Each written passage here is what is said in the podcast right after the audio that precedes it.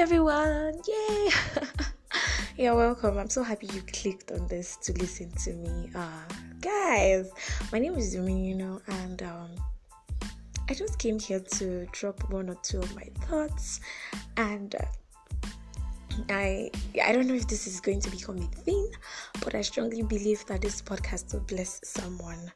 Um, so yeah, I just want to briefly talk about gratitude. So, over the course of the weekend, I was just sitting in my room and then just, you know, thinking and reflecting uh, over, you know, the past five to six months of this year.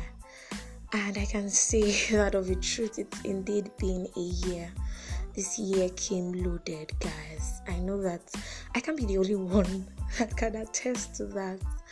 And you know, I can also say that it came with a lot of unpleasant surprises. You know, things we were not ready for, things we were not expecting.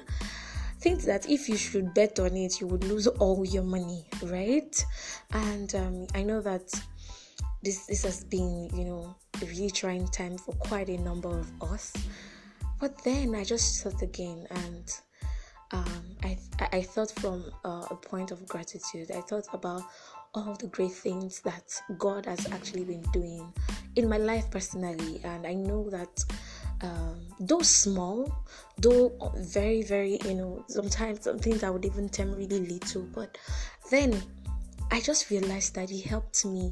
It renewed my hope, and it helped me to really look forward to the next six months of the year and I, just thought to just you know put this thought out there just to you know encourage someone to challenge someone maybe you that you should um uh you know s- start being grateful again you know put yourself um, in a place of um, gratitude. You know, I really want you to start being thankful again, even for the seemingly little things. You know, uh, start being genuinely thankful and grateful for uh, seeing a beautiful new day. I want you to start being thankful for the life in your lungs you know, the breath in you. I really want you to start being thankful for your family, even things that are not working.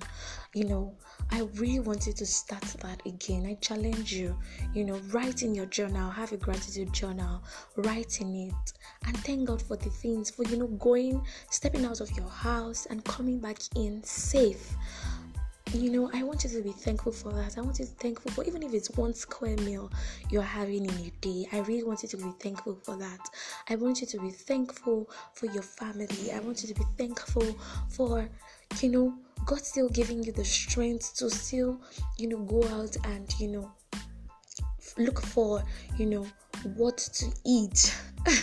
if I must say, I really want to be thankful for good health. And um, if you're sick in your body, I trust God that God will heal you in Jesus' name. I, I really want to be thankful for these things, even when things are not working. And you know, apart from the fact that this is even a right thing to do, it's a very good thing to do. Uh, it's been clinically proven that it helps you. Gratitude helps your health. You know, it keeps you away from depression. You know, it helps your blood pressure. You know, it makes you happy because you're focusing on the good things, you're focusing on the bright side, you're focusing on what is working. You know, regardless of how little it might seem.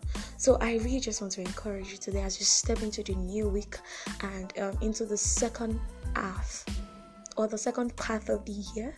I want you to renew your mind and you know wear your coat of gratitude again. Um, i really want to stop here and i just want to say god bless you and god keep you. In jesus name uh, i'll talk to you. Maybe maybe not.